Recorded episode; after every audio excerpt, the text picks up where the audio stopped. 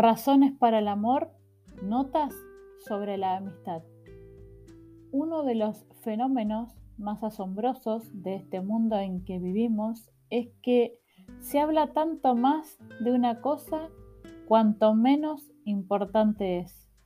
Se llenan páginas y páginas de los periódicos para aclarar una jugada futbolística. Tremendo drama, ¿fue o no un penalti? Y nadie habla jamás, ni en los diarios, ni en los púlpitos, ni en las cátedras, de cuestiones tan vitales como la de la amistad. Y naturalmente todos decimos saber mucho de ella, pero raramente nos hemos sentado a reflexionar. Me gustaría salir a la calle y preguntar a la gente qué entiende por amistad. Muchos la confundirían con la simple simpatía, el compañerismo, la camaradería, o tal vez, por el otro extremo, con el enamoramiento o con el erotismo. Y la amistad está en medio, como una de las más altas especies del amor. Si los lectores no lo consideran cursi, recordaré aquí la vieja definición de Aristóteles.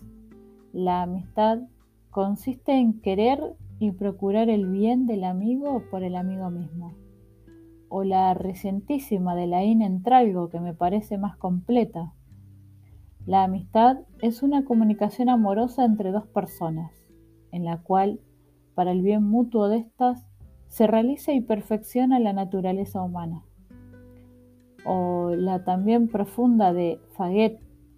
La amistad es una confianza del corazón que conduce a buscar la compañía de otro hombre o mujer elegido por nosotros entre los restantes, y a no tener miedo de él, a esperar de él apoyo, a desearle el bien, a buscar ocasiones de hacérselo y a convivir con él lo más posible.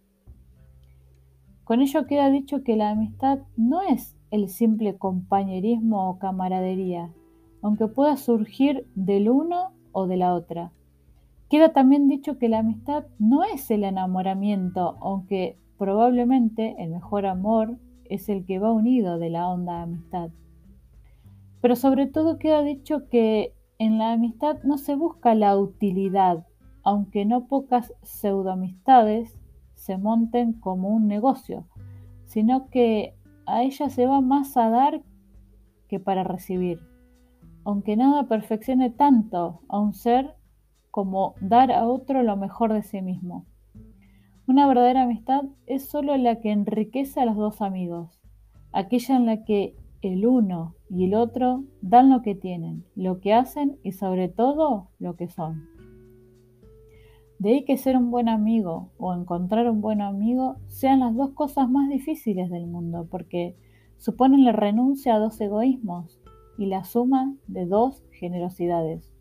Suponen además y sobre todo un doble respeto a la libertad del otro. Y esto sí que, más que una quiniela de 14, es un simple milagro. La amistad verdadera, escribe Laín, consiste en dejar que el amigo sea lo que él es y quiere ser, ayudándole delicadamente a que sea lo que debe ser. Y qué difícil esta frontera que limita al norte con el respeto y al sur con el estímulo. Y qué difícil caer en esa especie de vampirismo espiritual en el que uno de los dos amigos devora al otro o es devorado por su voluntad más fuerte. Qué enriquecedora, en cambio, esa amistad que madura en los años y en la que nos sentimos libres y sostenidos, aceptados tal y como somos, y delicadamente empujados hacia lo que deberíamos llegar a ser. Tesoros como este son como para vender todo lo demás y comprarlos. Razones para el amor, notas sobre la amistad.